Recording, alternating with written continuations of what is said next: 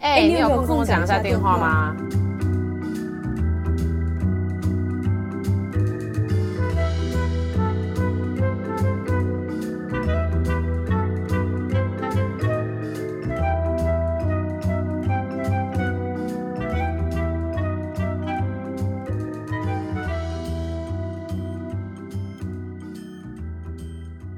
嗨，大家又到了新的一集啦 ！Hello， 你这个 Hello 也太慢了吧？哦、oh, ，Hello， 整个大大大大大慢半拍。哎、欸，我发现我很喜欢这样讲，我不知道我有没有跟你讲过，就是那时候，哎、欸，回到我上集这样讲那个英国人的事情，他就说他发现亚呃台湾人讲英文都有一种状态，就是跟台湾人讲中文一样，就是尾音会放慢。Sorry，Hello。Uh. 哦、好像是我们的习惯，这让我想到汽茶小铺。您好，谢谢您啊。我想想想，大家，我想问你，我们两个一起去过继光香香鸡吗？我跟你应该没有吧？你又不吃肉。继光香香鸡超级超级超级，我要怎么讲？超级的呃。超级的热情跟热烈，你说多热情？就继光香香会这样，一份够吗？小的你确定？你不知道吗？继光香香很惊人哎、欸，他不知道从什么时候开始转型。我一直都以为继光香香是那种来自高台中那个非常 high end 的高级的那种盐酥鸡品牌，然后结果不知道从什么时候开始，哇，每一个店员都像打了鸡血一样。我就是没跟你开玩笑，就是。我跟我啊，我一开始跟我无姓友人去买，然后他就这样子一份够吗？然后我就这样，嗯，然后我们两个就开始露出为难的表情，因为开始对我们对话了，你知道吗？然后他在那边这样子，小的你确定？这样你真的没有经验过吗？我我可以懂他那个，他可能应该是他会是不是你们那天人很多啊？没有啊，继光香香鸡不是没什么人，不知道，因为之前。我在某某某咖啡店打工，然后他有买一送一，然后那个时候人流超多，我都会把声音扬高来表示我的雀跃，但其实内心是觉得很累。好的，没问题哦之类的，但其实脸脸是蛮不悦的。可是可是可是可是你只要语气提高了，那个客人就会觉得说，哦，你好像也没有到真的很不爽，但其实就是内心觉得很烦，可是还是语气提高来让自己的印象不要太差。所以我不知道那个继光香香鸡会不会其实那个店员他 I don't know， 他可能内心觉得满是很不悦这样。反正我跟 Ari 上礼拜好像是说要这礼拜要聊友情这件事嘛。嗯嗯嗯嗯嗯。其实这几年我对朋友的定义差蛮多的，不然你先说我好了。嗯、就是我我我可能以我从很学生时期到现在，我以前学生时期的观念是，我会觉得说，呃，朋友就是，呃，如果你跟我不合，就拜拜。就是我只想要交真的是很知心的朋友这种。你说现在吗？我说以前，以前这种。嗯嗯嗯。可是我到现在，我开始领悟到一件事情，就是有一些朋友，他可能是玩乐的，那。就不要对他抱持着交心的心态，就是他如果是那种真的很会玩，一些带你去什么什么什么吃好吃的餐厅，或者是聊一些有的没的那种，就是比较呃没有那么情感面的友情的话，其实他的存在也没有不好，就是不用太苛责于每一段关系。嗯然后如果有一些朋友是真的可以很知心的话，那那这种当然就是非常真心，就是很真心跟珍惜啦。可是如果有一些他没有办法达到这个层面的话，就是还是也可以当朋友，就是偶尔讲一些五四三，但就是、嗯、他也没有说没有存在的必要，他还是有他可以就是存在的价值这样。这是我对朋友最近的一个嗯、可能心路变化吧，我不知道 Ari 是怎么样。我其实觉得我在友情这一块一直以来都是找那种跟我能够聊得来的人，或者是能够理解我的人。就是哎，我不知道，我想问你，你如果别人问你说 Ari 是个怎么样的人，你会怎么讲？我应该会说我觉得他是还蛮会替别人着想的类型。没有，那单纯取决是因为我喜欢你，所以我替你着想。我不喜欢你，我说 don't don't give it a shit 啊。那那那你问这段话，就是他给的答案就一定不会是很客观的啊。我可能最客观只会说哦，他做事情有原则吧。哇，这听起来好棒哦！嗯，开心。这应该是我最客观的话吧，因为我跟你毕竟算是非常亲密的朋友啊，所以给出太更客观的意见也很难啊，因为很多都是我的主观感受。但反正我觉得 overall 我这个人，我是近期才有才发现，因为毕竟我男朋友跟我 很, 很近嘛，然后我第一次就好就直接讲，就是他是我第一个男朋友，而且我第一次跟一个人相处这么久，然后我昨天就在问他说，那你觉得我是一个怎么样？如果别人比如你妹啊或你弟啊问你说哦，那你女朋友是个怎么样的人，你会怎么讲？你知道他居然用了一个字吗？他居然说我是个很奇怪的人，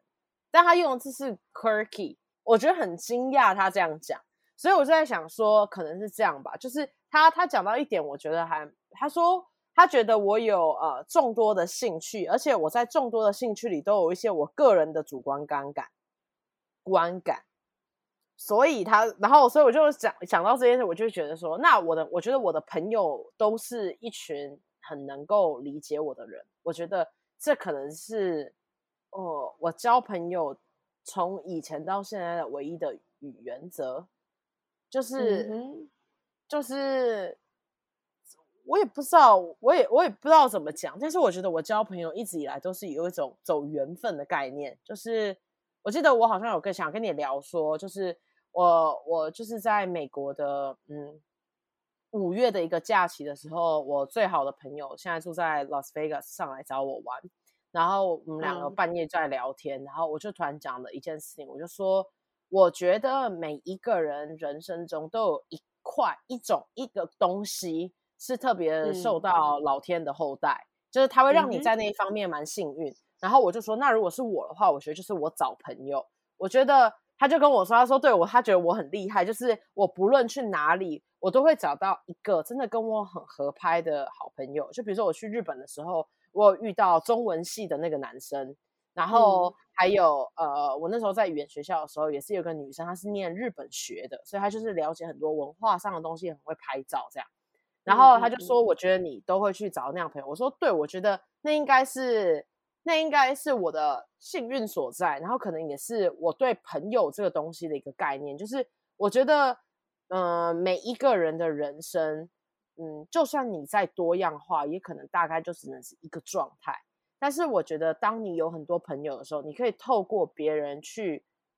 你可以透过另外一双眼睛跟另外一个身体还有另外一个灵魂去发现其实人生有另外一种过法，有另外一种经验，所以我觉得可能对我来说朋友在我在选择上的话，其实我可能第一当然就是说我们要聊得来啦，就是不论是你的你你你爱好的东西很酷，我很有兴趣或者是怎么样，我们聊得来，然后你有跟我不一样的呃学习的背景啊，或不一样的专业啊，或者是说在某一块领域我很有兴趣但我没有去专精，但你去专精，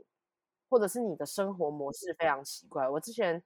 我之前因为非常喜很想了解那种会到处约炮的女生到底是什么情况，所以我还蛮喜欢跟那类的女生做朋友，但到后来我觉得很不适合，因为可能在价值观大体上，如果我们未来要讨论到一些比较关于人生嘛关于工作上的时候，我会觉得呃价值观可能还是有点不同，但我觉得大体上我觉得我对朋友都还是觉得哦，我在透过他们看见新世界的感觉。你刚刚讲到有一个还蛮重要的一点是，你好像在交朋友上你是以一个还蛮开放的心态去尝试，就是你没有让自己自己受限。我我觉得好像是，但是你也不是像一个水一样，好像不同人都可以变成他想要的形状，就是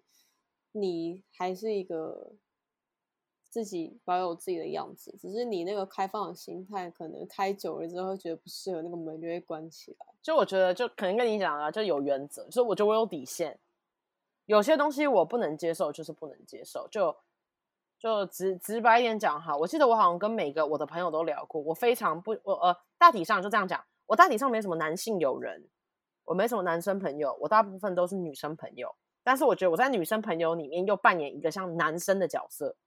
但又有点像妈妈的角色，是这样吗？我不知道，因为我最好的朋友跟我讲说，如果要跟我要问我，我生命中有没有遇过一个真的很中性的人，就是不是女性不是男性，就中性，他觉得就是我，反正就是我大体上身边就是都是女性的朋友，就我没有男生朋友这样。然后我觉得我对女生朋友，我最最最最最最大的底线，就是我最大的重点，就是我非常不喜欢不自爱的女生。嗯，我讲过吧，对不对？就是我觉得作为一个女生，今天我不是要求你要呈现一个非常优雅，你一定要非常的你的呃什么体态、仪态什么都要很好，我不在乎那些，或者什么你吃完吃完你你你吃完早午餐就会发现有东西在牙缝里，你也可以去剔牙，我也无所谓。那我的感觉就是自爱的感觉，就是说把自己放在，就好好的照顾自己。就比如说呃我来美国之后遇到很多嗯朋友，就是他他们的男朋友会是跟他们考虑问我跟他们考量说你要不要吃避孕药，我不能接受这件事、嗯、当我决定不吃，我就是不吃，因为我知道吃了避孕药避孕药有非常多，我们两个研究过嘛，就是避孕药其实因为我之前在台湾的时候月经是非常不顺，那吃避孕药其实会让月经非常准时来，但是、嗯、避孕药其实有很多不一样的呃，风险，所以我今天有听众是打算要吃避孕药的人，就是避孕药就是如果你遇到适合你的避孕药，那么你会很好，因为它调整你的荷尔蒙，你可能痘痘都会消了。但是我看到的很多人都是变得很水肿，就是我是认真看到，就是你不能说他胖，就是怎么想说怎么就两个月不见你怎么就突然变那么肿，你知道吗？或者是呃，我身边有朋友是会吐，嗯，听起来好难受哦，很难受，然后或者痘痘长满脸，但有人痘痘全消但变很肿，然后又有人痘痘长满脸但不会肿，这种东西就是你个人去考量。而且我觉得避孕药这东西也不是完完全全的就没有风险吧，因为我听说吃、呃、避孕药如果你长期吃的话，如果你想要怀孕，你好像要停个两三个月才会继续正常。我就觉得说，如果今天当你决定什么样子对你自己，对，我觉得我对自爱的定义是这样，就是你觉得怎么样对你是一个最好的方式，最好的选择，那么你就应该去坚持，你就应该去维护自己的权益。其实这样听起来我觉得你是很爱爱惜你朋友的，所以当那个朋友他并没有很自爱，没有到真的很知道自己在干嘛的时候，你其实看的时候你多半那个不爽的情绪应该是出于爱惜这件事情，所以他会很大大踩到你的雷。我这样听下来是给我这个感觉，你可能对每一个朋友你都是非常重视的，然后所以他如果今天他没有珍惜自己，你可能多少你看了就会觉得很很不开心。我是有情有义的天蝎座，对对，有有一些人他可能就会觉得说哦，不关我的事啊、哦、对啊，不关我的事啊，反正你你只要不要呃伤害我就好了，呵呵，这样有一有一些人，那可能这就是我跟我对友情的定义不同吧。我记得我上次结尾的时候讲到说我是因为独生女嘛，就是嗯，我非常久非常久之前就记得我爸妈对我讲，然后说你是唯一一个小孩，所以你出外只能靠朋友，所以你一定要去交朋友。我觉得这句话影响我很多，所以我一直以来都非常用力在交知心好朋友，可我把我想要把每个人当姐妹吧，这种感觉。尤其是我觉得有我们有在异地生活，我的异地是指从台中到台北也是一种异地。哦，对对对，就是、嗯嗯、对，就是就是朋友的价值也很重要，因为你在异地你是完全跟家人就是脱节的，然后如果你没有一个朋友，他可能给你在生活上的陪伴，那个心里会很空。空虚、欸、然后甚至是讲一个现实面好了，你感冒怎么样朋友是真的很就是很很重要的存在，就是就就让我想到我大四那一年我好像得到流感完全无法下床那种，然后那天、嗯、我有个朋友叫阿丽莎、嗯、他就他的事情结束就直接叫计程车到我家楼下接我去急诊，就是我会觉得说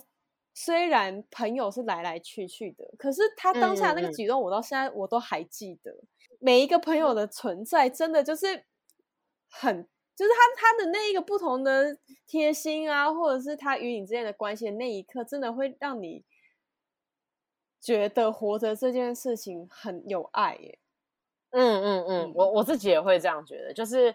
呃，因为就是我今年年初不就是呃找工作找得很不顺利，但其实我好像也没有跟很多人讲。然后其实我跟我台湾的一群很好的朋友都失联很久，然后就上一次的刘姓友人，喜欢气球的刘姓友人，就很久很久这样传讯息给我，问我说你最近过得好不好，然后跟我讲了他的事情，就他其实家里有发生一些事这样。然后、嗯、呃，后来他最后给我的祝福好像就跟我讲，因为我跟他说如果我签证找不到工作的话，我签证到期我是今年五六月我就会回台湾这样。然后他最后给我的祝福好像记得是他最后跟我说，他说我希望你一切都顺利，你回台湾是因为、呃、你回来休息，你想我希望你可以是自主选择你要回台湾，而不是因为迫不得已。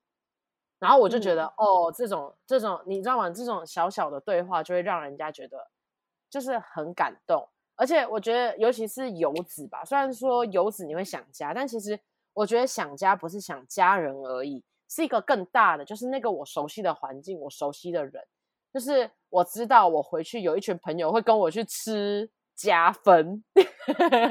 会跟我会记得会记得我吃素，然后跟我说早餐厅的话，就是我还记得我那时候因为刚开我是从二零一五年开始吃二零一四年开始吃素，然后我说我的朋友就我的朋友就是刘姓友人是非常爱吃炸鸡的，但是我觉得我最感动一刻是有一天就是我们莫名其妙三个人聚会，然后就说那不然随便去吃一个东西，就我们就找遍了整个信义区，但我不知道要吃什么，所以他就每一间进去的餐厅他都直接先上前问你们有素食的选项吗，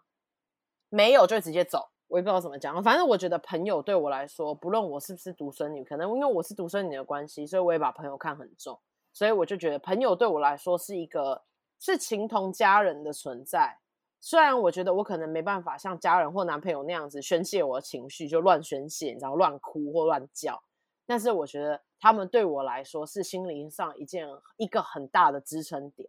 就是如果我觉得如果我没有嗯这群朋友的话，我会觉得我会过得很不开心。真真正的友情啊是真的需要去好好经营，然后它也是经得起考验的。就是像有一些人的友情不是每天都会见面然后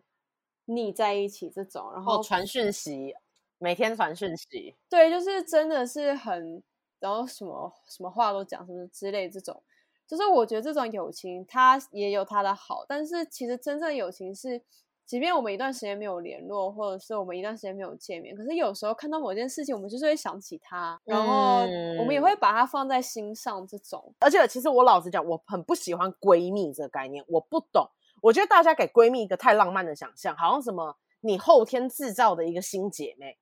世界上没有这种关系，只有互相尊重，你互相尊重真的我觉得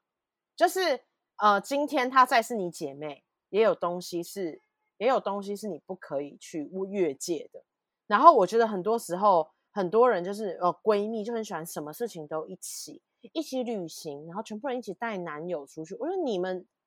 朋友就是朋友。我那时候记得我看过一个影呃，我记得看过一个影评，然后在讲那个呃后羿骑兵，然后就在讲他说我觉得应该是奶妈吧，就你们可以去 follow 奶妈的 Instagram， 我觉得他发的文都写得很好，就是我记得他在讲他说她在看《后羿骑兵》的时候突然觉得这才是真正的女性之间的友情，我们不是只谈男人只谈美妆，我们有很多人生的一些小小的东西会去聊。我觉得嗯，所以我一直都觉得电影啊或者是那种你知道网络啊或者一些新媒体在那边讲闺蜜就很爱什么闺蜜一起穿啊闺蜜一起去旅行啊拍一起那种照，我真的都是那都是做表面的东西。我觉得真正的女性的好朋友在彼此的生命里绝对是一个不一样的地位，因为今天你跟你的妈妈在亲近，你们都有年龄上的差距，她毕竟就是长辈，你跟你的姐姐好了或者你的妹妹，你们就还是有不一样有一点点的小小的差距，但是朋友他通常会是同龄人，跟你是一个在同样阶段的状态，我觉得其实在谈话的时候是会可以得到很多不一样的东西。我自己是觉得我在跟我朋友聊天的时候都很受益良多，就我不是那种会每天跟朋友见面一起跟朋友吃饭每天在他话家常每天都在还传简讯的人、嗯、但是我觉得我喜欢的朋友的状态是我们彼此分开去经营自己的人生，我们三不五时回来聊天然后分享我们发生了什么事。嗯，哎，这不是我们节目的初衷吗？我们两个很常讲电话应该都是在讲这些吧，就是哦今天发生了什么事情，然后我的感受是什么，然后你分享你的，然后我们俩讲一些事情，你安慰我啊，或帮我一起骂人啊，或者跟我说那不然你要不要考虑怎么样怎么样。是啊，我跟 Ari 其实就是还蛮常在人生有一些疑惑的时候会打电话给彼此，但当然偶尔还是会掺杂着一些八卦啦，毕竟女人嘛。讲得真好啊。但但我们的八卦面就是可能聊这个八卦，然后会再牵扯到一些可能就是比较深刻的话题去聊。不过我印象还蛮深的是，就是 Ari 他也会讲说他觉得嗯，可能人生中分几块嘛，比如说像呃工作啊、事业、家庭、爱情啊。他自己有讲一个观念是他觉得说我们在某一块他是会有一个发亮点。嗯嗯嗯嗯，就是我一开始讲的那个、嗯、就是我那时候是跟我的朋友聊吧，然后嗯，我的朋友就说，我就跟他说，我说我觉得你的应该就是家庭，因为他的妈妈跟他的哥哥都是想要成为呃佛教的一些修行人这样子，那所以我觉得佛教人就是学习佛教的人，就是把这个经典放在心上的人，我觉得他们都有一种豁达的人生观，然后我觉得这个东西其实、嗯、呃，在他我自己觉得给我的朋友很大的力量，因为妈妈一直都蛮正面的，然后哥哥在他人焦虑的时候可能也会给予一些然后心灵上的帮助。我觉得女人最在意的就是心灵上的支持啦，然后我就说我觉得是这样，然后他的女朋友我就说我觉得是他的事业，因为他女朋友就自己讲就说哦，嗯嗯，他在事业上遇到了非常多贵人，就是很多长辈或是一些比较年长 senior 的 manager 就是会很喜欢他，然后觉得、嗯、哦教他很多，然后帮助他很多，所以我就说对，然后我就说那我的应该就是朋友，那你的是什么？我的应该是不知道耶，我觉得我每一个状态都算是、哎、每一个关系都算是就是普就是一般，没有到太突出。可是其实我刚刚听 Ari 这样讲，我有一个新的想法是，我觉得朋友这个词啊，嗯，它好像不是嗯单纯囿于关系，它有点像是一个状态耶，就是你的刚刚讲那位朋友，可能他跟他妈妈的关系，有时候在一些对话中、嗯、他其实是以一个朋友的状态在进行的。嗯，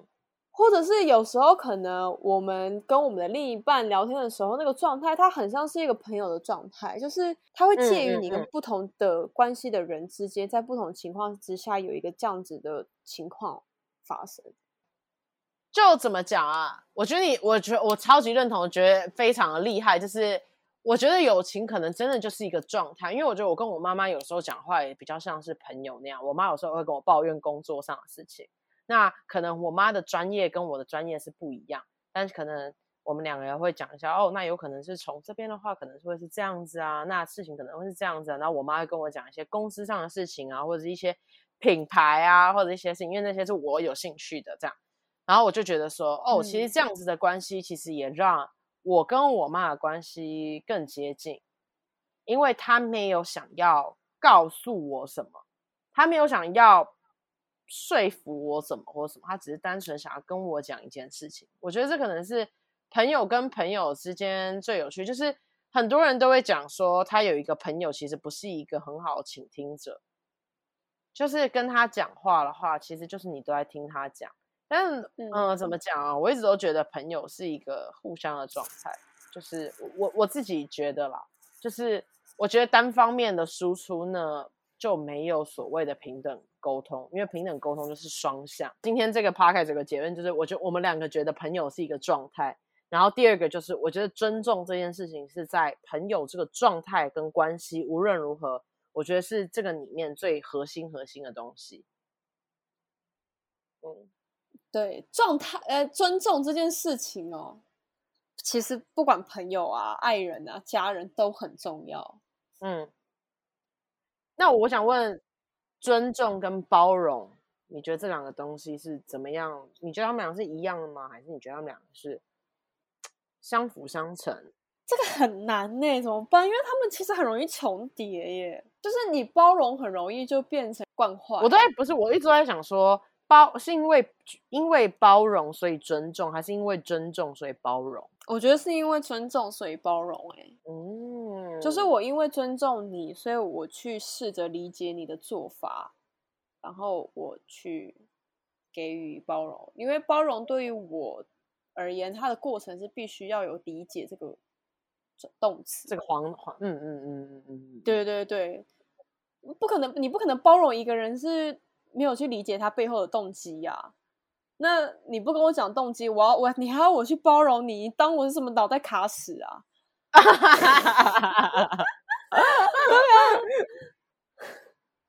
所以我，我我我是真的觉得说，可能包容这种东西，它是建立在愿意去理解。那理解这种东西就是尊重啊，因为我想要去尊重你，所以我愿意去理解你。但我其实常常跟 Ari 就是处在一个状态，是我们会觉得说，很好奇五年之后我们会不会又有心境上的改变。我很记得你在很久很久之前对我讲过一件事，你跟我说，如果几年之后我们两个没有像现在这样这么亲近了，你也不要觉得你也不要觉得难过，或者是觉得罪恶，无论发生什么事情，我们两个没有在这么亲近就一直这样讲话，你也不要觉得那么呃难过或罪恶，因为没关系，人生本来就有不同阶段。我记得这是你很久很久之前跟我讲的。嗯，对啊，就是记得现在当下的这一些事情，但但也不是说什么好像对朋友什么随便，就是随便啦 let go 啦，你想要走就走啊，这样也不是这样，但就是可能对每段关系就是以一个真的是很随缘的状态啦。嗯，我不知道我跟 Ari 是从什么时候开始变不要这么去很强求很多事情。不是啊，我们我觉得这就是长大成人吧，可能是因为我们以前强求过头了吧。我觉得要有强求过头的状态才会明白不要强求的重要性。没有没有没有，还多一个步骤，你要强求过你要过分强求，然后再得不到，你就会发现过分强求没有什么意义。哦哦，就在我领悟的阶段，我觉得是这样，至少我自己是这样，就是每个人都跟你说，你当你遇到什么学测，你要考试的时候，你要放轻松，你要用平常心。你你怎么会知道平常心很重要？如果你没有过分的用力，然后发现哈过分用力，结果滑铁卢，你就不知道平常心 relax 很重要啊。我就我觉得这是一个很直接的，就是今天好这样讲，然后回到朋友这个主题，今天。如果你跟你朋友之间没有发生过一些些摩擦，你也不会知道如何尊重一个人，以如何包容一个人这些事情，因为你总是要看到差异，然后你要发，你要你要真的去体验一些事实，就是事情就是这样，然后很多时候缘分就是这样子，就是今天我跟你很有缘，嗯，那我们就一直都是朋友。但是如果怎么了，因为我们也知道这个世界很大。这世界上每个人会寻求不一样的机会跟经验，所以大家会去做不一样的选择，嗯，离开国离开自己的家乡，或不离开，或者是成为怎么样子的人。我觉得这样心态上的转变其实都会让某些人跟某些人有点渐行渐远，但是我真的觉得没关系，嗯，就是我觉得友情这个东西是可以长存的，就是如果你就是如果你持续的尊重跟理解，其实我觉得朋友跟朋友之间，无论你变成怎么样，都还是可以继续下去。但是终归一句，就是我觉得我们最后中可能终终归就会觉得说，嗯，如果缘分领我们一直都是朋友，那我们就一直都是朋友。我们在那个当下，就是尽全力的包容，尽全力的理解，尽全力的尊重，当然尽全力玩热跟包八卦。对，但是如果缘分不不足不够满，那也没有关系。但至少就是我觉得，呃，去去去去建立一段友情这件事情，我觉得如果我小孩啦，我会这样教育他，就是我觉得去跟一个跟你同年纪的人建立一段友情是一件很有趣的经验，应该要多多去尝试，不要害怕说哦，我最后会不会就失去了？那干脆不要。这我觉得，嗯，不需要这样想。对啊，而且这边说的那个缘分啊，不是单纯什么他去美国，我去北京这种缘分散人的意思。我觉得缘分这种东西，它牵扯的面很复杂，比如说关于人性的嫉妒。对，我也觉得，就是人性面，就是成人世界的成人游戏，当你要闯关的时候，都有点东西你得取舍，那变成什么样子？时候，嗯，嗯或者是一些人人生的课题导致你的状态转变，然后另外一半另外一方是没有办法理解你的这个变化，跟他交友的初衷是已经有落差的时候，嗯、这种也会导致缘分尽。嗯嗯嗯嗯，主要还是在于两个人的。呃，个人成长还有很多自己心态上面啦，所以就是很复杂。可是我觉得有一个每个关系有个很核心的点，就是真的就是珍惜现在拥有的这一些。就是讲珍惜这个词很玄，对吧？我自己也觉得很玄，毕竟做到珍惜有够他妈难。可是可是有时候就会觉得说，在思考思考关系，有时候在思考关系就会觉得说，哎、欸，好像确实就是哎、欸。可能某天对 A 女觉得说我们真的走不下去，但是有一天回头想，就是曾经跟 A 女也是有可能开心的一起做某件事情，那这样子就够啦，对吧？嗯嗯嗯嗯嗯嗯嗯嗯。但有些还是会被被迫截断，比如说我来美国之后，我的贾桂林好友，但是他最后就离开北美了嘛，所以就只剩我一个人在北美，那这就有点难过啊。但是就也没关系，但这种就是。反正反正我那个时候，我记得那时候我送他走的时候，我跟他讲，我说你就不用抱我了，反正我们两个最终就是得见面，因为台湾还是我家。贾桂林这种，他就只是跟你变成一个远远距离的状态啦。嗯，但我觉得，嗯，讲到就是我来美国，就我跟他的友情，就是这件事情还蛮能分享，就是。我觉得所这样子的友情最可贵的东西，是因为你们两个都是外来者。当你们两个都一起在同时到达一个地方，经历差不多类似的事情，就算这段缘分，呃，就算你们两个在时空，呃，时间跟空间上有差距，我觉得当你发生什么事情，你在向他倾诉的时候，他都很能够理解。嗯，比如说，我觉得，呃，我年轻时候的朋友，就是现在住在 Vegas 这个。然后你、嗯、然后刘姓友人、吴姓友人、黄姓友人、冉冉这类人，就是比如说他们，就是他是我年轻的时候正在建立哦 Eerie 这个人是怎么样子的人的时候交的朋友，所以我觉得他们都是把你的人，他们把你年轻时候那些上上下下看在眼里的人，当你在未来在跟他们聊天的时候，我觉得他们都可以给你呃很有趣呃很有见解的意见，这是我的想法。因为毕竟能看你长大的人不多嘛，对不对？比如说今天你就是吃水饺不吃不不沾酱，不吃酱油只吃醋这种，你知道的，就不用再去解释的时候，我就觉得哦，那当你们有一段这样子的关系，其实你们就是能很自在的相处啊。反正友情，我觉得我跟 Ari 现阶段的理解是这样啦。但我觉得友情，友情怎么讲啊？怎么样？无论如何，就是你们两个有共同的话题，然后在你在你觉得伤心跟难过的时候，那个人或开心的时候，那个人是你想要跟他分享的。我其实觉得这样就够了啦。对啊，对，嗯，反正友情嘛，就是另外一群可以跟你八卦是非的人。但是在但是会给你，当你人生真的遇到困难，会给你一些。我觉得非常怎么讲，非常无论是呃建议上的，或者是心灵支持上，都会给你一些非常 practical 的建议，这是我的感觉，我的朋友们嘛。嗯，没错。嗯，就就是朋友，论朋友重要性。所以这这一集的那个 title 是不是？就是好，所以我们快要结束了，所以这一集的 title 是，这一集 title 是。去找朋友吧 ，Go！ 对啊，欸，其实线上交友也 OK 啊，但就是小要小心一点啊，因为网络上世界很多骗局。但网友如果可以给你心理，欸，我知道了。好，讲的都已经讲到交友软体，我觉得我们下礼拜可以讲一下交友软体，怎么样？哦，我我觉得可以，啊，但但我的经验可能。呃，不，不是，不，不用讲经验，就是丰富。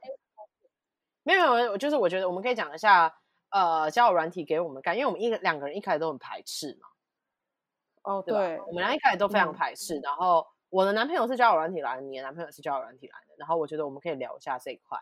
然后还有有一些，我写先，我先写下来好了。就是我有一些东西想要讲，就是我觉得很多年轻美眉们在交友软体上面的 strategy 很奇怪。没有呢，我们也很年轻 ，OK。林北快三十岁了啦，跟你妈比，永远都年轻。